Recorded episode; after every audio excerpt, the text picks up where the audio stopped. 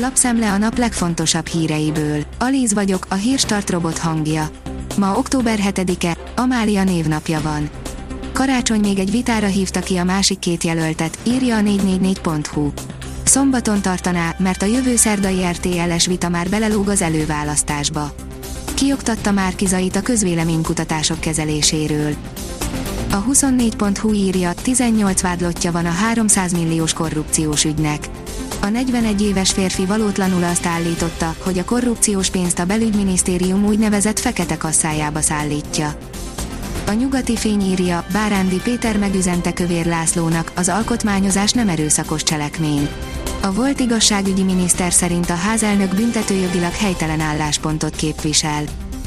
Az m4sport.hu oldalon olvasható, hogy a Barca Griezmann szerződtetésekor jött rá, hogy nem is tudja kifizetni. József Maria Bartomuék végül 85 millió eurós kölcsönt vettek fel, hogy fedezni tudják a játékos aláírását. Az ATV írja, MSP, Márkizaj nem az ország érdekeit nézi, hitszegő, ha nem lép vissza. Harangozó Tamás szerint nem tartja be Márkizaj a szavát, hiúsági kérdésről van szó nála. A tavaszi választás pedig amiatt is kiemelten fontos, hogy elszámoltatás legyen az olyan ügyek kapcsán is, mint az Elios ügy.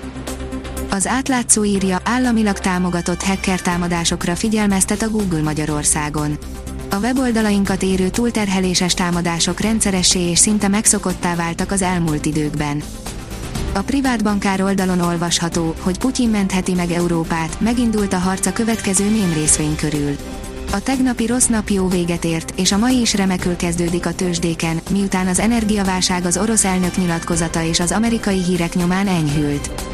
A Bux is emelkedik, az OTP viszi fel, és a forint is jól láthatóan megnyugodott. A kitekintő szerint emelkedésnek indult az aktív fertőzöttek száma Magyarországon.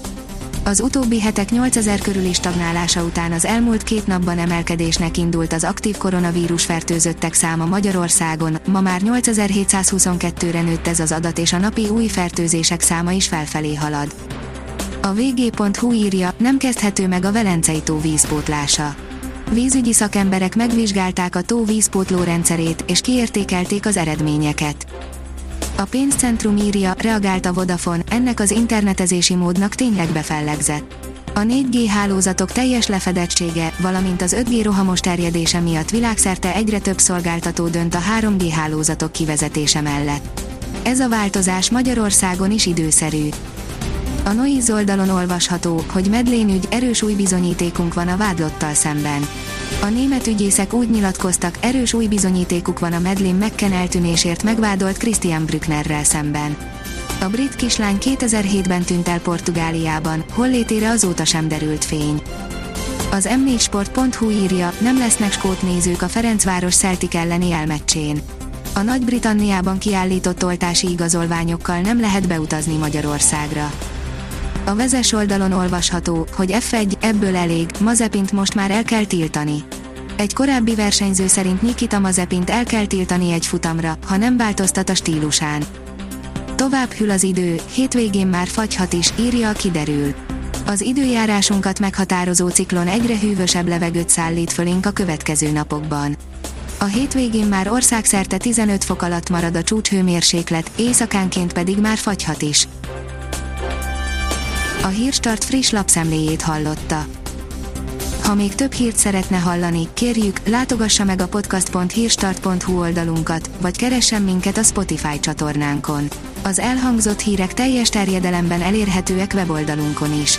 Ha weboldalunkon hallgat minket, az egyel korábbi adás lejátszása automatikusan elindul. Beállíthatja, hogy az összes korábbi adás, vagy csak az aktuális tematika hírei következzenek. Köszönjük, hogy minket hallgatott!